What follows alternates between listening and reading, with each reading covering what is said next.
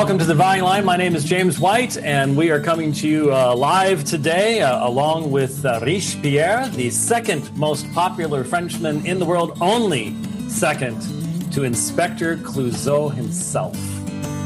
I've seen a lot of similarities personally uh, between Inspector Clouseau and Brother Riche. But, um, anyways, it's uh, good to be with you, and we are going to do a deep dive into church history again today, sort of continuing a little bit with uh, what we have. Um, uh, what we started on uh, the last program when we went into the subject of the Immaculate Conception, I think it's very important for anyone who's going to be doing any apologetics work at all to have a very, very serious understanding.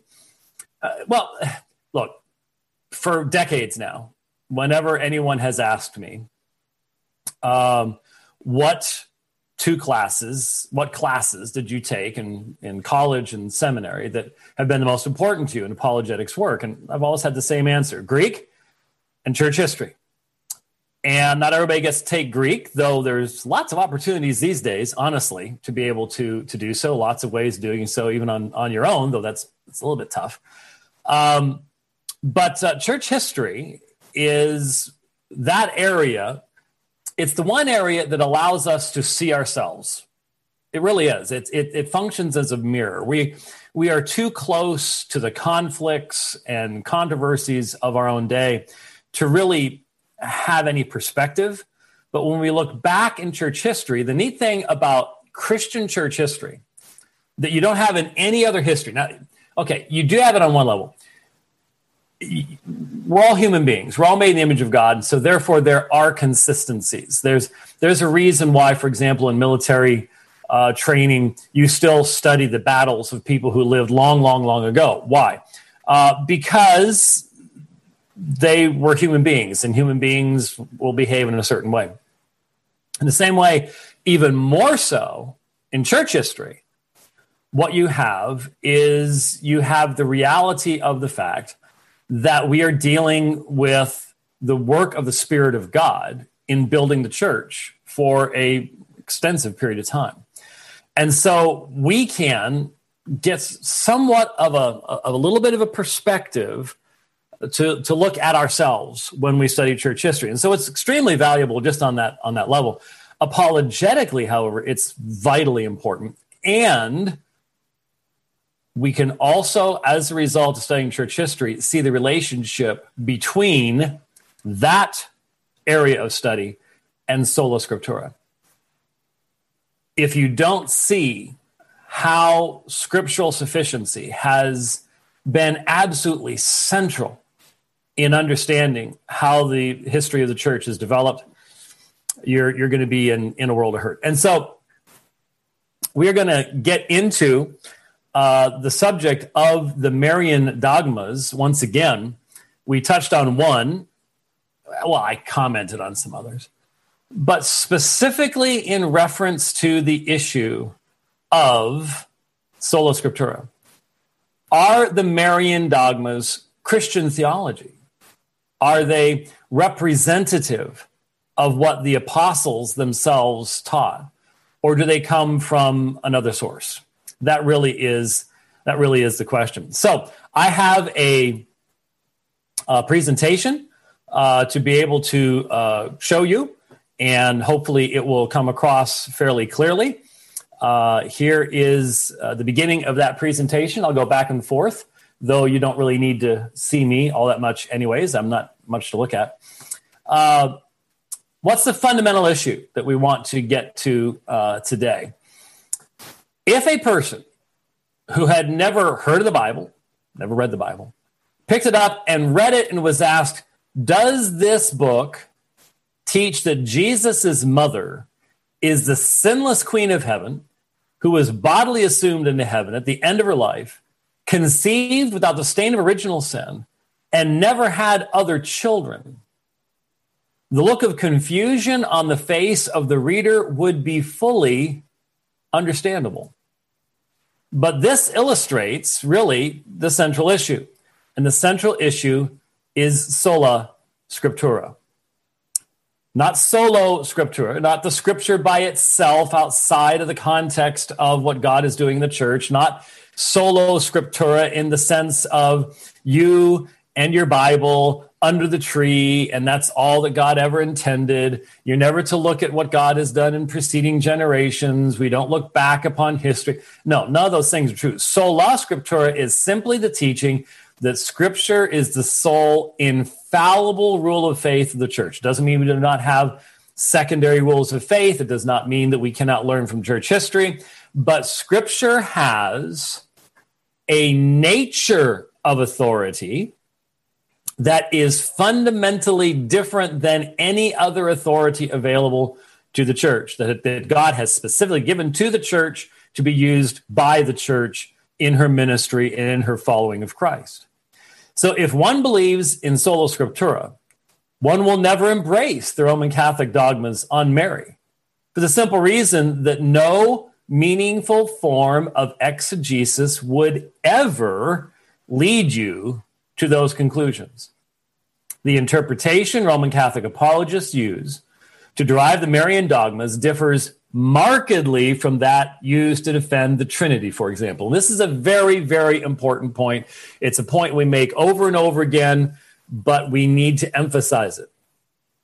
And that is you look for consistency of interpretation. You look for consistency of interpretation. We have emphasized this repeatedly that the best way to detect tradition, even as Christians debate with one another, as uh, I've made the allegation that when I debate my Presbyterian friends on the subject of baptism, all of a sudden they start using a different form of exegesis in the defense of their view of that. And that to me is that's the sign of tradition. You, you've got a tradition there. And so you're moving your way around it as best that you possibly can. Well, when we move outside of the Orthodox faith and start dealing with those who claim to be Christians but have other sources of authority and things like that, immediately you discover that they don't really have any uh, commitment to a consistency of interpretation, a consistency of hermeneutics, a consistency of exegesis, how you interpret the text that's somewhat understandable because sadly most Christians do not. Most Christians simply do not have a consistent commitment to an understanding of how to interpret scripture. That's just that's just the way that's just the way things are. And so but this is but this is the hallmark of truth. People are always asking, well, how can you tell? You know, this person says this and that person says that, and how can anyone really tell? Consistency. Consistency. If you claim to be a Trinitarian, now Roman Catholics will often say that without the church, you could never uh, understand the doctrine of the Trinity anyway, and it was it required the church do this, the church do that. They don't really fundamentally believe that the Bible is sufficient to present the doctrine of the Trinity. Um, but for those who believe in the Trinity, have defended the Trinity from Scripture, you know the methodology, you know an understanding of the language, the background, uh, consistency of Scripture from one Scripture to another Scripture, et cetera, et cetera. This is not the kind of interpretation that is used to substantiate reading into Luke 148 an entire edifice of theology regarding Mary. It's not it's not the same methodology at all. And so there will be a markedly different way of interpretation um, for that particular individual. So, no topic to me more clearly demonstrates the absolute necessity of holding the scripture as the sole infallible rule of faith in the Roman Catholic dogmas and doctrines that are now taught 2,000 years after the birth of Christ, almost 2,000 years after the last apostle had died, uh, and yet are being taught as if they are dogma, as if they can be bound upon the very um, hearts and minds of believing individuals. And so, Uh, this is, I think, extremely important. It's not just important in regards to dealing with Roman Catholicism. It's important in dealing with almost any group uh, that you would uh, that you would be uh, working with. So let's go back to the presentation here. Before looking at the facts, biblically and historically, let's ask a question: What constitutes authentic Christian teaching? I would like to submit to you that the New Testament does, in fact, give us an answer to that particular inquiry. What is authentic Christian teaching? First, Jesus plainly held men accountable not to unwritten traditions, but to revealed truths of Scripture. In Matthew chapter 22, verse 31, remember when the Sadducees present the story of the woman taken, uh, the woman uh, who had seven husbands, seven brothers, according to the Old Testament law, and they all died. Who who she be married to in heaven, et cetera, et cetera. Um, Jesus's response to them at that time was to point them to Scripture. Have you not read what God spoke to you, saying? So Jesus held men accountable. He's holding men accountable to the written Scriptures even though those scriptures had been written 1400 years earlier he says that they were they, these were words that were spoken to them. That is how uh, centrally important the scripture is to jesus' understanding of how god communicates and how god holds men accountable for what they find in scripture. Of course we know the key text all scripture is god breathed it's breathed out by god and is therefore profitable for what? For for us to just simply have our own personal interpretations and well this makes me feel this way or feel that way. No. All scripture is God breathed and because it is God breathed it is therefore profitable for teaching, for reproof, for correction, for training in righteousness. Now, these are the things that the man of God needs to be doing in the church. There needs to be teaching, there needs to be communication of divine truth. And since scripture is God breathed, therefore it's profitable for that. So, what does that mean? That which is not God breathed cannot be as profitable as that which is God breathed for teaching, for reproof, for correction, for training in righteousness. Here is the unique sole character of that which is theopneustos, God breathed. Nothing else the church possesses is theopneustos. The church is not theopneustos. And because the church has this resource, so that the man of God may be proficient, qualified, equipped, sufficient for performing every good work. There cannot be a good work defined for the man of God that the theopneustos scriptures does not equip him to perform. And certainly, teaching that Mary is bodily assumed into heaven, that Mary is immaculately conceived, that Mary is a perpetual virgin. These are things that a Roman Catholic will tell you are good deeds, but scripture does not ever even begin to hint at such beliefs. If a belief is based in that which is not God breathed, it is not binding upon Christians and is therefore not authentic Christian teaching. Now, listen carefully to this. I think this is very, very important. And I, I noticed that a lot of my, um, I noticed that a lot of my, uh, a lot of my friends who are paddling around out in the Tiber River don't seem to feel the weight of this observation, but I've never had anyone provide much of a meaningful response, to be perfectly honest with you. Not a single bishop who met at the Council of Nicaea in AD 325. And if you're if you're new to study of church history, if you're new to this program, I've said many times before that I, um, if you take church history from me, you just know that on the final one of the things you must know is the date of the Council of Nicaea. So you just just tattoo it on your brain, uh, just get it down. AD 325, Council of Nicaea. And of course, we spend time digging into what happened at that particular council, but it's considered the first ecumenical council, the first council of the whole, all the, all the church, the world. And of course, at the time, they didn't know that.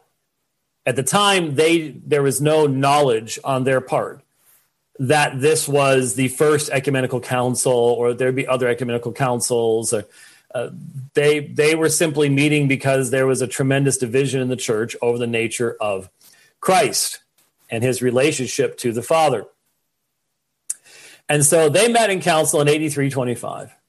And here's the point not a single bishop who met at the Council of Nicaea, central to the definition of the relationship of father and son, and therefore everything else in theology. Everything else flows from this. Everything else is relevant to this. Not a single bishop at that council believed what modern Roman Catholicism defines as dogmatically true about Mary today. Not a single one. Now, if Rome's claims are to have merit, they all should have believed these things. But Roman Catholic historians recognize that's not the case. But people need to understand that the church was able to deal with an issue like this without anyone there believing what Rome now says, de fide, you must believe to faithfully follow Christ and his church. Think about that. Think about what that means. If modern Roman Catholic teachings are true, then God allowed many centuries to pass without anyone believing the full truth about them. So, think about it. Uh, think about it this way: um, How important can the bodily assumption of Mary be if God allowed 1,900 years to pass before making sure people understood it was a divinely revealed truth? And how is it that you could literally have the first five centuries of the Christian era passed before anyone even mentioned it. And then when they mentioned it, they mentioned it only as the teaching of heretics, not as something that was taught by Christians. It really seems to me that ha- that requires an extremely low view of the importance of the early church, an extremely low view of the importance of the early church. That these de fide dogmas would not even be known to them. Would not even they wouldn't even know anything about it. Hmm. Wonder how that works. Uh, I don't think that it does. Um, and it's something again. I'm just I'm I'm asking that you think about what these things these things mean. Now, in fact, I think it is indisputable that no one in the first 1500 years of church history believed as dogma what modern Roman Catholicism has defined to be true. And I mean that in the entirety of what Rome has revealed to be de fide dogma, which would include, for example, the last three doctrines that have been defined by Rome the Immaculate Conception, papal infallibility, and the bodily assumption of Mary. Yet, despite this reality, Rome claims her teachings are true and ancient, and she condemns with the anathema those who would reject her claims.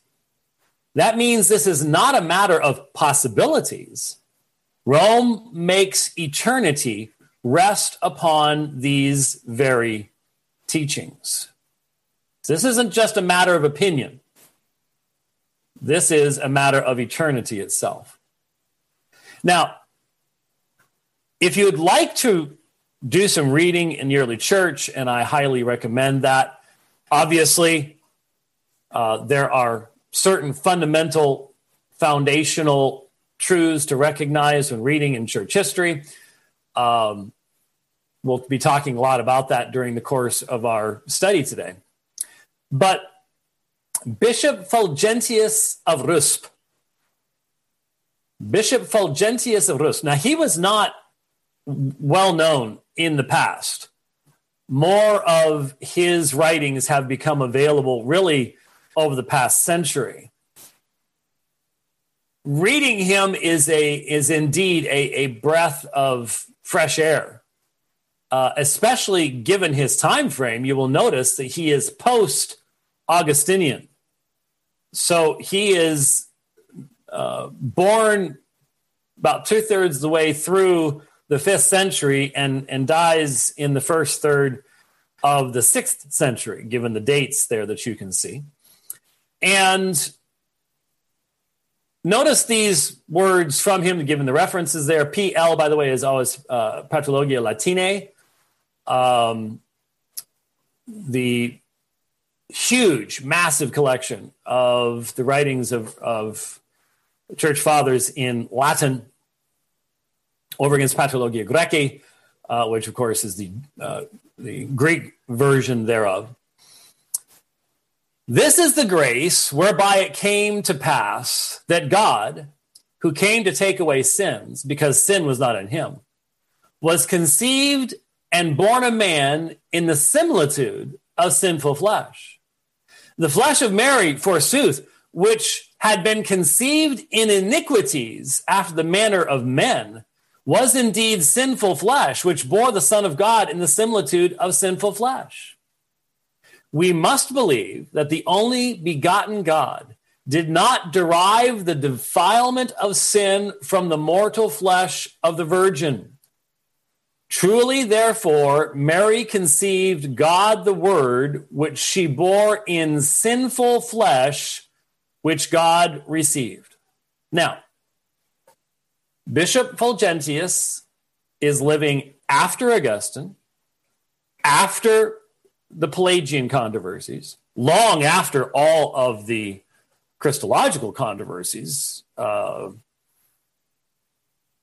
leading up to, for example, the Council of Chalcedon.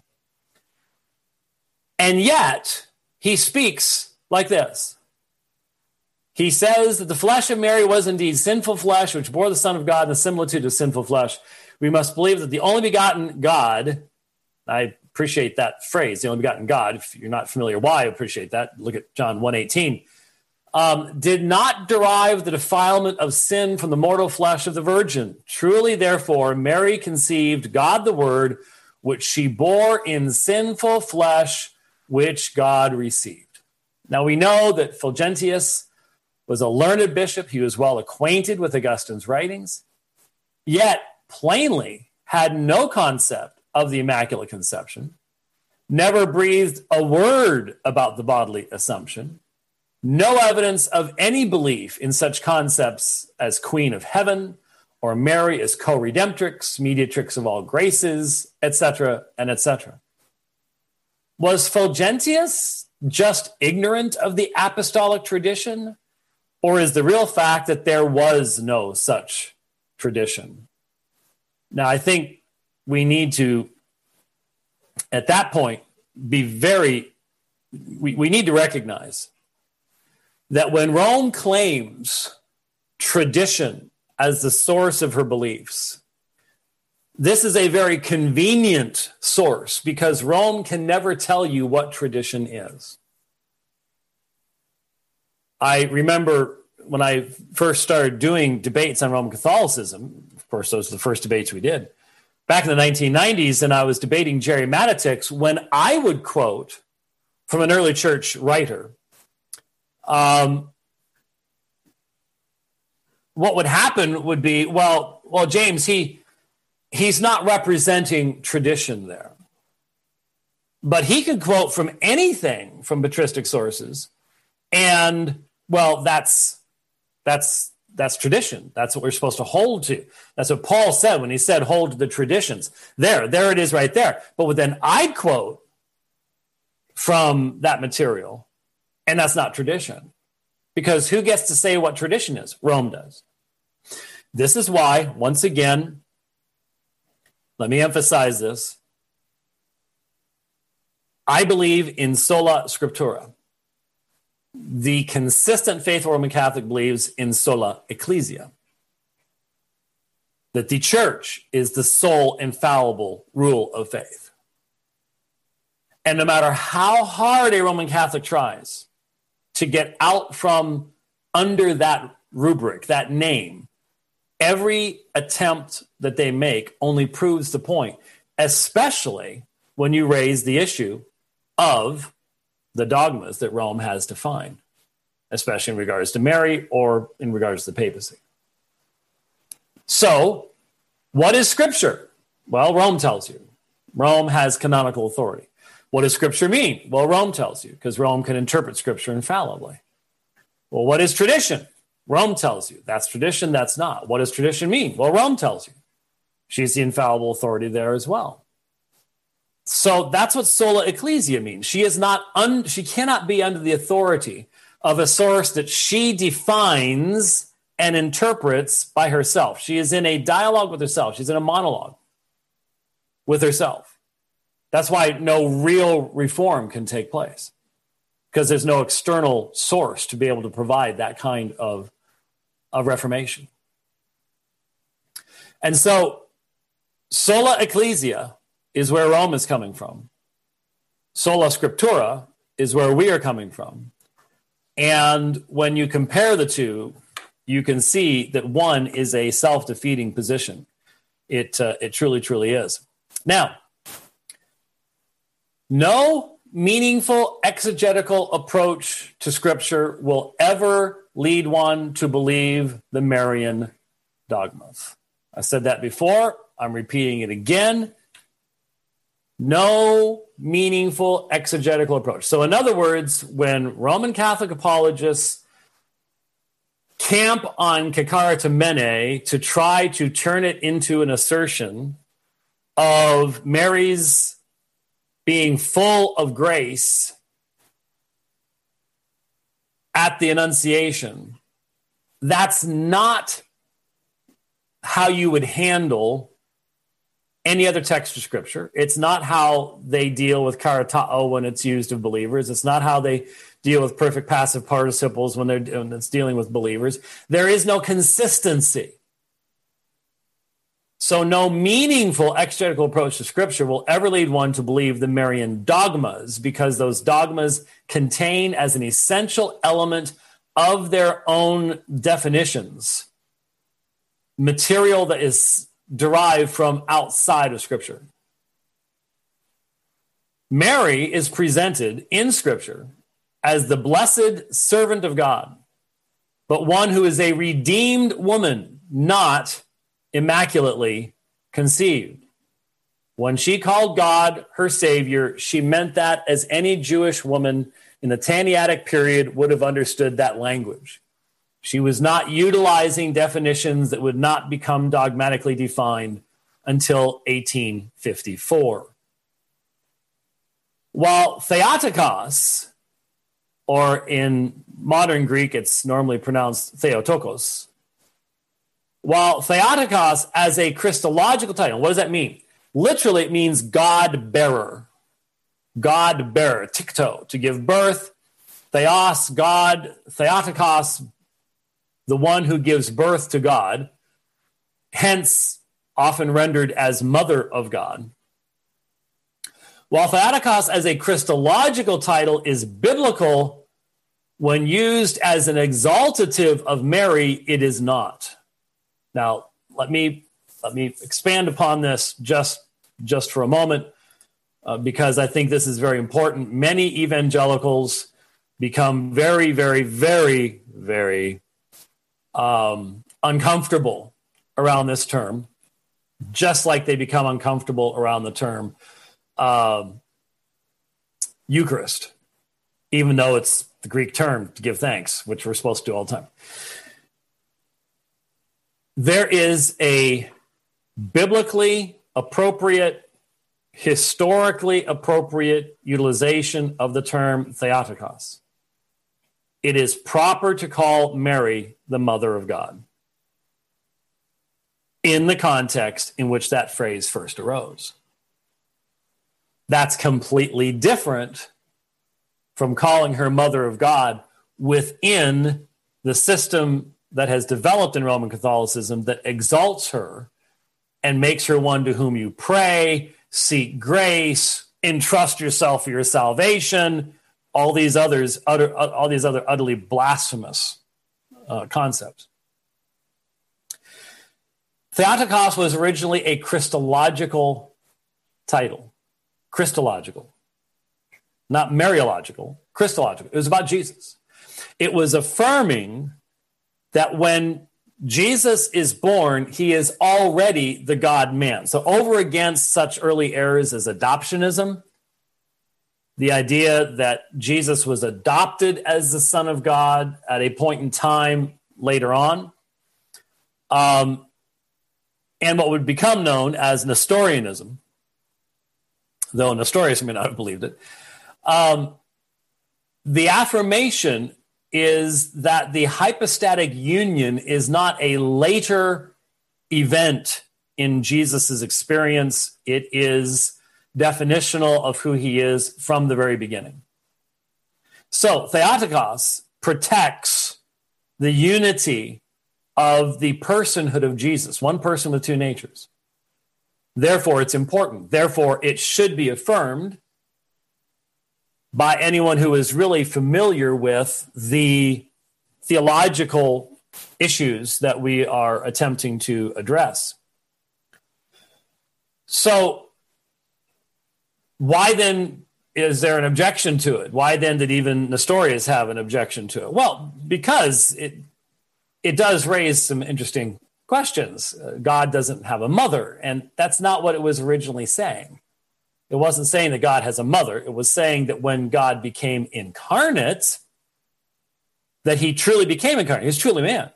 And if you're truly man, you have a mother, unless you're Adam, and that's not what's being asserted. So uh, we need to be very, very careful, affirm the term's proper utilization, recognize the improper utilization, and be able to explain the difference be able to explain the difference. I think that is uh, is rather uh, important. Okay, let's go back to uh, the presentation here.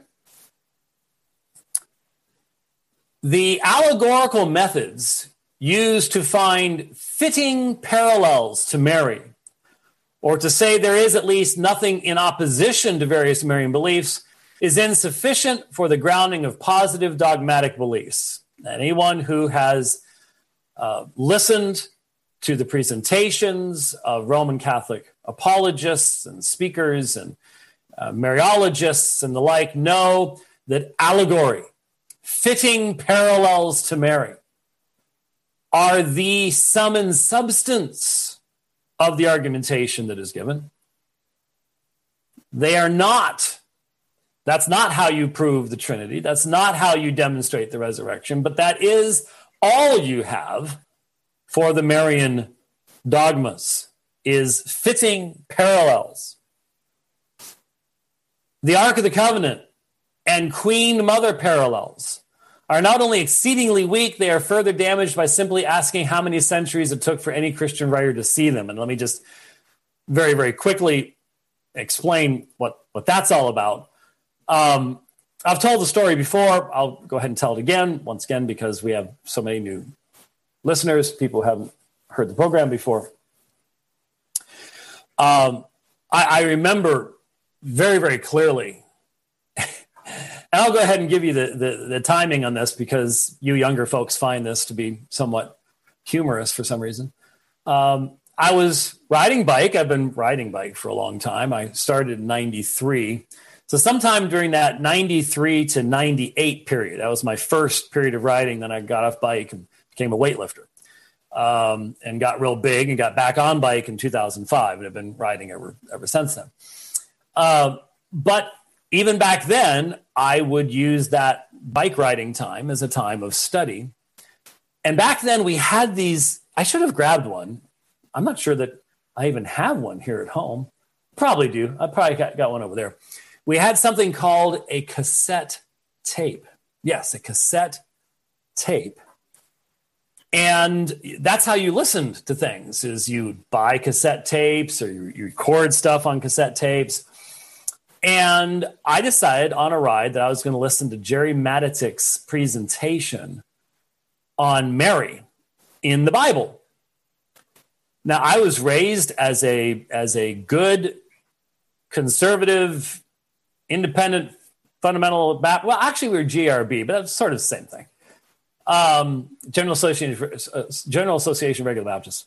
Uh, before joining a Southern Baptist church in my teen years, and so to say that the Marian dogmas would not have been, uh, you know, much of my upbringing is is sort of to speak the obvious. What I listened to blew me away. Blew me away. I did not know how to respond to it. I had when you are when you're raised with the assumption that the other side has no biblical arguments, then you're never going to be ready for their biblical arguments. And that's one of the things that, you know, once your horizons expand and you start dealing with more people, uh, you start learning uh, to prioritize your beliefs, what's core, what's central, you know, the circles, so on and so forth. Uh, that's when you really start gaining maturity and, and a firm grounding. And also helps you to respond to new things that you'd never even thought of before. And as I listened to Gerry Matatics, remember, Matatics was a, at the time, was ABD, all but dissertation at Westminster Seminary in Philadelphia. He was John Gerstner's uh, favorite uh, teacher's assistant. Very bright guy. Uh, finished, uh, I think, an undergraduate degree in Greek. Uh, Gerry I don't know where Gerry is these days, uh, but he could probably still out talk me by a long shot. Like I've said, I don't think Gerry Matatics has lungs. I think he has gills, so he can just keep on talking, never has to take a breath. But um, he blew me away. And I came back from that bike ride going, oh my goodness. And I remember taking that cassette tape. I, I remember the cassette tape deck. Now, you go, how would you listen to a cassette tape on a ride? We had something called a Walkman. Yes. And a Walkman would weigh about 10 times what an iPod would, or especially the, uh, the really cool iPods I ended up getting. I've still got one over here. Uh, so here's, here's one of my, I mean, that weighs about what a, a two hour cassette would have uh, weighed right there. Um, but uh, I remember exactly what the cassette tape because it was a cassette tape deck that I used in my car. I didn't have one um, when I went to high school. This is after high school, but I had kept this one. This is the one that I put on the seat next to me. That was my music when I drove to school because I had a long drive to school. Uh, that's how I'd listen to the Imperials and stuff like that while I was uh, driving to school. And uh, I remember putting that cassette tape in there and starting that thing. And I sat, I, I sat down at, at my, wow, was that a, might have been an 80, 88. We might have had a 380 by then. Were we up to Pentiums by then? I'm starting to lose track of that stuff. I'm, I'm not exactly certain. I'm thinking 8088 right now, maybe. Maybe I opened a WordStar file, put in a few dot commands. I'm really dating myself here. We're really talking ancient history here. Anyway, I opened up a file and I started listening again to the cassette tape. And when he would make a claim that such and such a verse, like I remember very clearly that he said in the Greek Septuagint, the term that is used uh, for the glory cloud over the Ark of the Covenant is the same word that's used over here by Luke or something like that. So stop the tape. Back then, I did not have Accordance, Logos, Olive Tree, PC Study Bible, whatever. There was no internet at this point in time. I think Uh, it may have just been being started. Um, I'm not uh, mm, right around that time, but there wasn't there wasn't no such thing as Google. There wasn't even an Alta Vista back then, uh, which was was before Google. Anyway, uh, I had to get books out and do this the old-fashioned way. And so he says that the term in Luke is the same in the Greek Septuagint. And so I'm getting, I've got my old Rahlfs Greek Septuagint, uh, and uh, which is right back there, and uh, same one. And I'm looking at that, and I'm looking at the Greek New Testament, and I'm checking everything out that he's saying. It took hours for just one presentation. It took hours but I had to do it. He was wrong about almost everything he'd said. It sounded good. It could not survive someone sitting there with the Greek New Testament, the Greek Old Testament, a the Bauer, Arndt Gingrich, and Danker. Back then, it was the Green Second Edition, uh, BAGD instead of BDAG.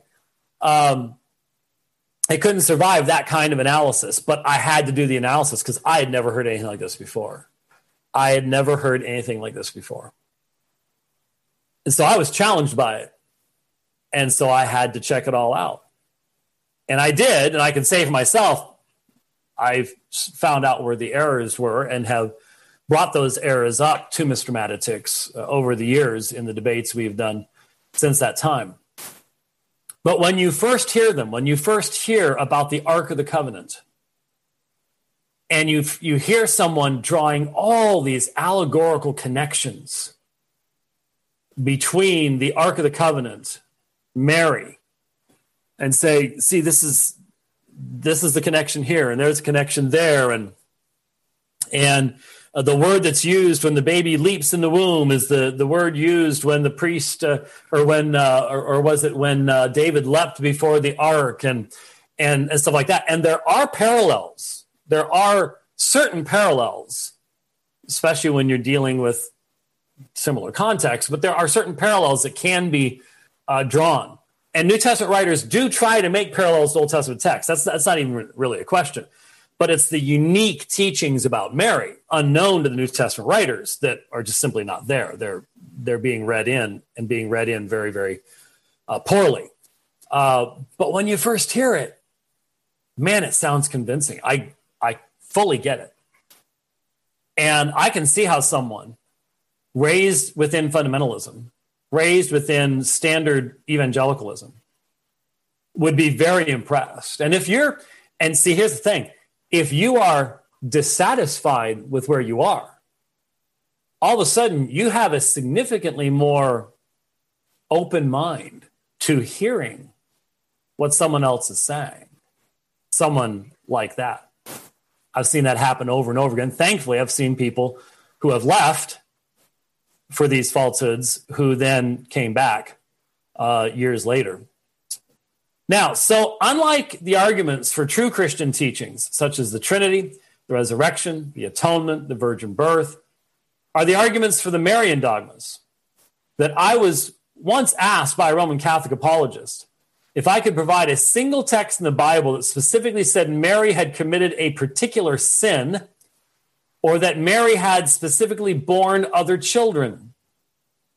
Of course, the Bible does not specifically note by name 99.999% of all who have committed acts of sin. So, on that basis, the vast majority of humankind must be sinless because they are not specifically accused of a specific act of sin by name, right? Of course. Now, the modern complex of Marian dogmas and doctrines shows that Rome's claim to function on the basis of scripture and tradition is utterly fallacious. And it is. It is. That's why, that's why, you know, a lot of people will say, well, why do you, why do you focus so much just on on on the Marian dogmas? Why are you constantly talking about something like that? The the reason is not difficult to find. Uh, two of the three dogmas that have been defined over the past 170 years are about Mary. The other is papal infallibility. And so, where else are you going to go to examine Rome's claims to being consistent with tradition than to what she herself has defined as being that tradition and has done so within the most recent time frame? Where else are you going to go? These are the issues that we have to address. Um, so I assert that these Marian dogmas, including those that were defined before, such as perpetual virginity of Mary, shows that Rome's claim to function, and Rome will always claim, we, no, we, we function on the basis of scripture and tradition, scripture and tradition. That claim is, I believe, utterly fallacious. The two most modern Roman teachings, the doctrine of Mary as Queen of Heaven, mediatrix of all graces, co-redemptrix with Christ, doctrine taught by popes for 100 plus years, and the dogma of the bodily assumption are simply unknown in either scripture or tradition. Now, let me, you're, you're looking at these and going, what is any of that?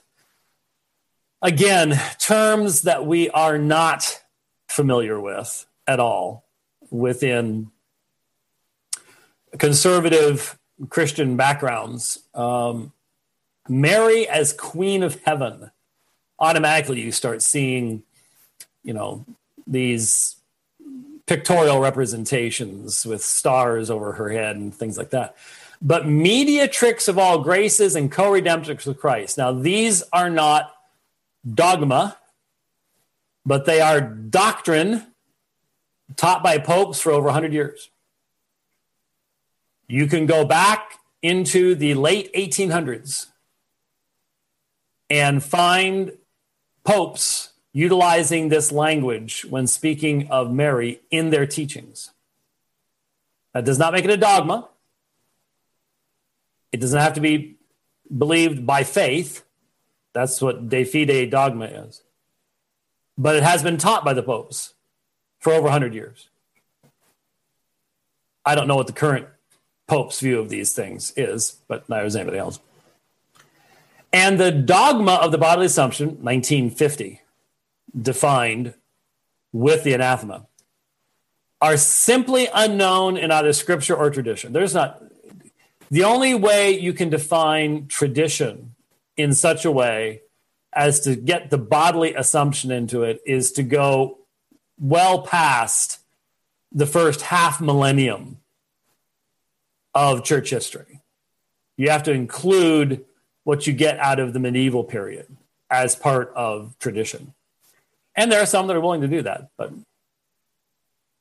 one can search tens of thousands of pages of sermons and books from the first millennia of Christian writings without finding these teachings to have any sound evidence of having an apostolic origin. Even when exalted, hyperbolic language is used of Mary in this period, and that certainly happens a lot, it lacks the foundational context to be made even slightly relevant to the full definition of these doctrines as they are used within Roman Catholicism today. This is what a fair reading of that material will show you. As we work backwards, we find the next dogma, the Immaculate Conception, finding its first formulation in a British monk named Eadmer at the beginning of the 12th century. Even then, it was opposed in its modern dogmatic form as an innovation by Bernard of Clairvaux, Peter Lombard, Alexander of Hales, Bonaventura, Albert the Great, Albertus Maximus, and Thomas Aquinas. Going further back, we find a consistent universal teaching that Jesus and Jesus alone was conceived without original sin and born sinless in this world. This includes not only the great theologians, despite numerous later forgeries misrepresenting such luminaries as Augustine, but numerous bishops of Rome as well. Roman Catholic writers list numerous patristic writers who had no problem seeing the biblical narrative indicating acts of sin on Mary's part, including Irenaeus, Tertullian, Origen, John Chrysostom, Cyril of Alexandria, and Basil of Caesarea. Eamon Carroll has written regarding the period of Augustine, quote, Many more centuries of thought and prayer were required before the church would realize that the Immaculate Conception was among the gifts God provided for his mother. Quoting from Mary in the documents of the Magisterium and Mariology, Volume 1 by Juniper B. Carol.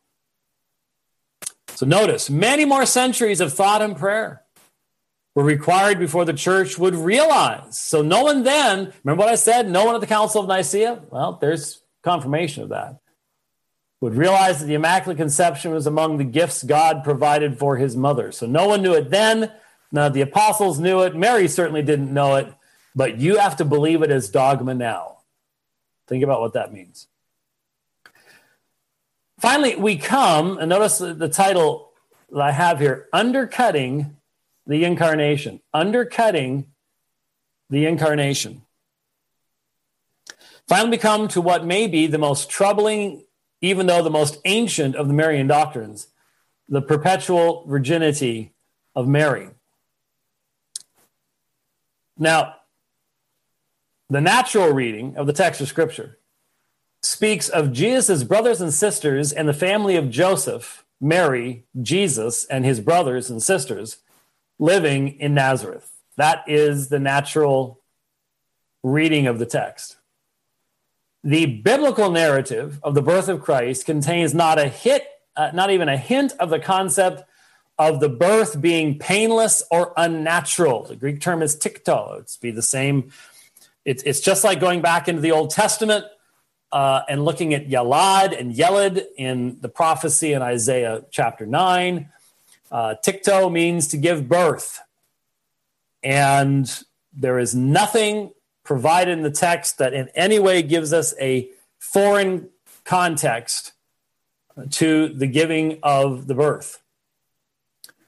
For Jesus to be our sin bearer, his humanity had to be real. He has to be the God man.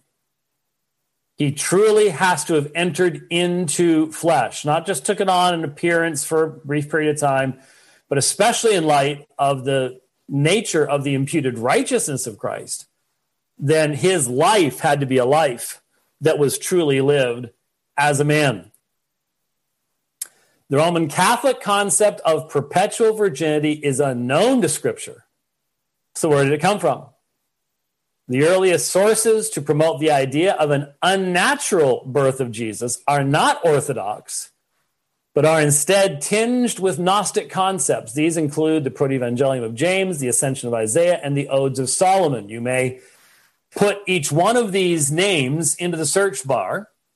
If you want to, go ahead and put those names Protevangelium of James, Ascension of Isaiah, Odes of Solomon.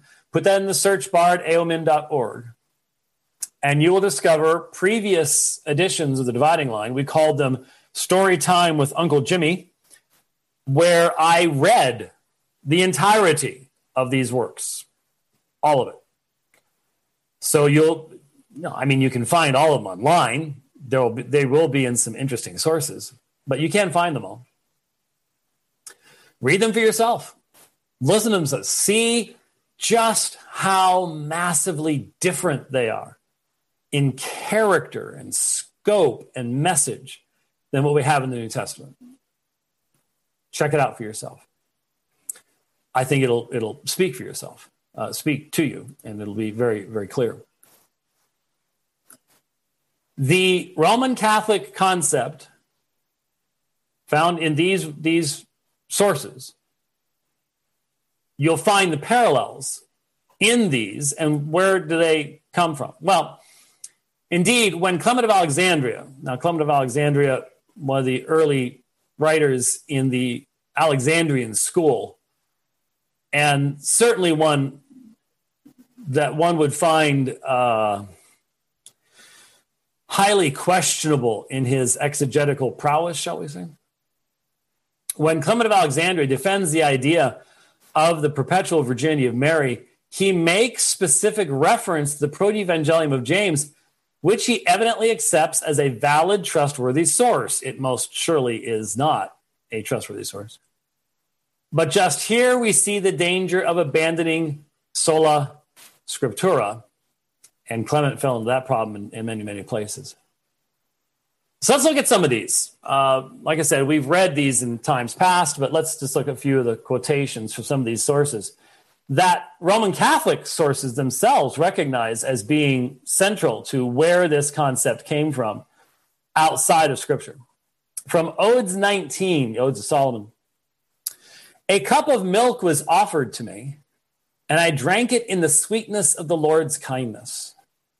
The Son is the cup, and the Father is he who was milked, and the Holy Spirit is she who milked him, because his breasts were full, and it was undesirable that his milk should be ineffectually released.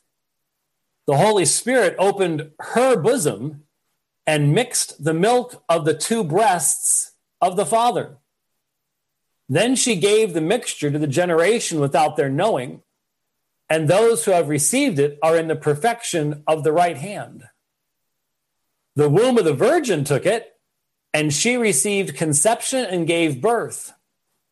So the virgin became a mother with great mercies, and she labored and bore the son, but without pain, because it did not occur without purpose. And she did not require a midwife because he caused her to give life. She brought forth like a strong man with desire, and she bore according to the manifestation, and she acquired according to the great power. And she loved with redemption, and guarded with kindness, and declared with grandeur. Hallelujah. Now, I think it is important to recognize some of that terminology only a few of you who are still awake at this point did.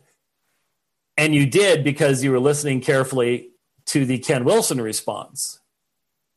Because the language of the great power and other phraseology that's used there comes straight out of Gnosticism and hence finds place even in Manichaeism as well because of the Gnostic influence. But that's where it comes from. None of this comes from the worldview of Scripture, none of it comes from the apostles. It comes from outside of Scripture, and yet is central to the development of one of the primary Marian dogmas that then gives rise to the other Marian dogmas as well. So, continuing looking at the undercutting uh, of the incarnation from the ascension of Isaiah. And after two months of days, while Joseph was in his house and Mary his wife, but both alone, it came about when they were alone that Mary then looked with her eyes and saw a small infant, and she was astounded. And after her astonishment had worn off, her womb was found as it was at first before she had conceived. And when her husband Joseph said to her, What has made you astounded? His eyes were opened, and he saw the infant and praised the Lord because the Lord had come in his lot. This is the ascension of Isaiah. So notice, Jesus does not have a normal birth. Instead, Mary looks and ta da! There he is. He's just beamed out. And her womb was found as it was at first before she had conceived. Now, some of the sources go into um, great detail that I'm not going to go into about this examination of Mary. Let me just put it this way Rome's dogmatic teaching on this subject is that Mary's virginal integrity was kept intact by a lot, not just spiritually, but biologically as well. Let me just put it this way a baby cannot be born if the virginal integrity is intact. All right? So the only way that Jesus can come out of Mary is basically to beam out. in some kind of miraculous physical physically impossible but spiritually accomplished event and it is first discussed in sources such as these um, and from the proto-evangelium of james and immediately the cloud disappeared out of the cave and a great light shone in the cave so the eyes could not bear it and in a little that light gradually decreased until the infant appeared and went and took the breast from his mother Mary. So there's this great, great light. And everyone's blinded by this great, great light. And then as the light slowly diminishes, there's the baby. No birth, no blood, no pain. Star Trek beam out. There he is. Scotty was up there. I got him, Captain. What you've got. That's what you've got. This thoroughly undercuts the incarnation, thoroughly undercuts the reality of Christ's human nature, does not come from scriptural sources or even from truly Christian sources, if you know anything about Gnosticism at all. in fact, the more you study Gnosticism, the more you realize, oh yeah, okay. Well, they wouldn't want they wouldn't want a natural birth, not for one who has such an exalted position. So yeah, you just have a big old light, and it comes from the realm of light, and therefore there he is, and yeah, that that that makes perfect sense within Gnosticism and within Roman Catholicism. That should tell you everything you need to know right there. That's why sola scriptura is so important. That's why once you deny it, you end up believing Gnostic myths. Didn't even know how you got there, but you do. So, once again, are these authentic Christian teaching? The Trinity is an authentic Christian teaching. Why? It is based upon sound principles of pan canonical biblical interpretation from Genesis to Revelation. You're, it's sola scriptura and tota scriptura. Scripture alone and all of Scripture. That makes it authentic Christian teaching. It is necessarily contained in the very words of Scripture. You cannot make sense of what Scripture says unless you're a Trinitarian. That's why it's so easy when Jehovah's Witnesses want to say Jesus is Michael the archangel, a created being, the greatest of all created beings, still a created being, and the Holy Spirit's an impersonal active force, then you go, oh, so we are to be baptized in the name of Jehovah God, Michael the archangel, and an invisible active impersonal invisible active force. So they share one name, these three completely different, well, only two or even persons. Is that is that what you're telling me? Once you force false systems of teaching to take their conclusions and then put them back into scripture, the errors become very clear. So you can't make sense out of the New Testament. You cannot make sense how Jesus is treated. You cannot make sense of the places where Jesus identified as Yahweh unless you're a Trinitarian. So it's necessarily contained in the very words of Scripture itself. And it is found in the most ancient Christian sources after the New Testament period. So at this point, we could stop if we wanted to. And we could just simply run over to uh, Clement of Rome, we can run over to Ignatius of Antioch and just see reference after reference after reference to Jesus as God being used in a way that would make it very, very plain. This is not something that came along at the Council of Nicaea later on, et cetera, et cetera. This is the real thing. That is authentic Christian teaching. However, the Marian dogmas The Marian doctrines of Rome are not authentic Christian teaching. No meaningful, meaningful as in consistent, meaningful as in usable in any other area. No meaningful form of exegesis leads us to conclude these doctrines are true. History shows these doctrines developed either from non orthodox sources or developed centuries and even millennia after the time of the apostles. That's what is demonstrated by any meaningful examination of these teachings in the light of history itself.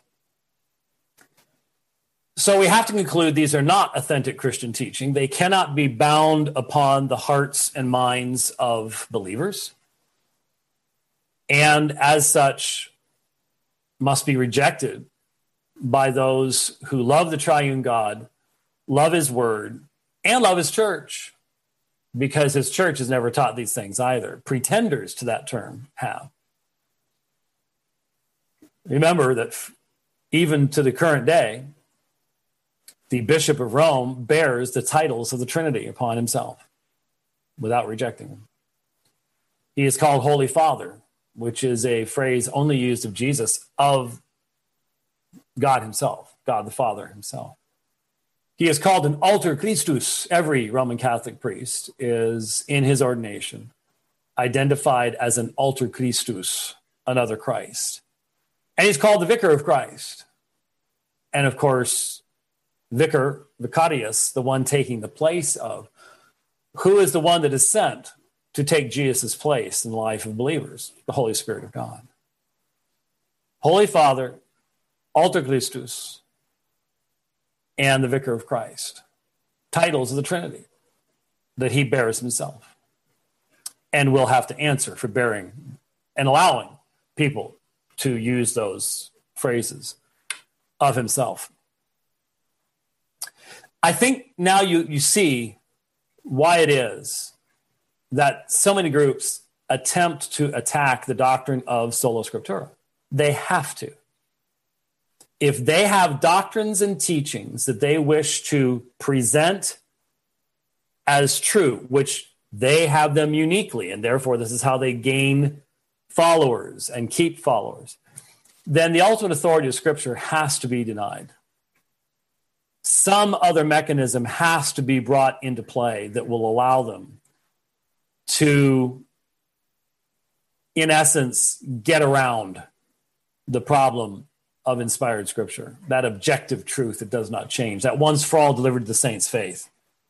One thing is for blessedly certain when Jude talked about the once for all delivered to the saints' faith, that faith did not include the bodily assumption of Mary, papal infallibility, the Immaculate Conception, purgatory, transubstantiation, the perpetual virginity of Mary, priests who are called an alter Christus, seven sacraments, that once for all delivered the saints' faith didn't contain any of that stuff. And that's what's hap- what happens when you deny sola scriptura. So there's a reason why we emphasize its vital importance.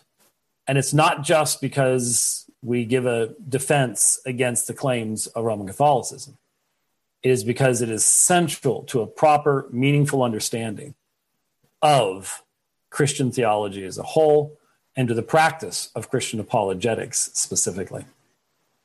So I hope you found that to be very useful and helpful. I think it's important to go back and to get these, this grounding.